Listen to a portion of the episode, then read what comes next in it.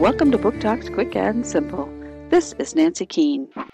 Today's podcast is by a seventh grade student from Middlesex Middle School in Darien, Connecticut.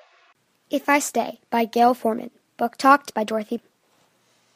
Imagine if you had the choice, a choice that could destroy your perfect life forever.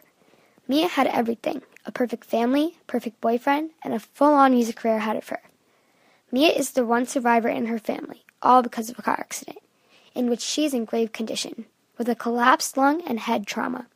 Because of this accident, Mia is in a coma and has the choice to either stay with her best friend Kim, boyfriend Adam, and her grandparents, or to go up to heaven and die with her family. What would you do?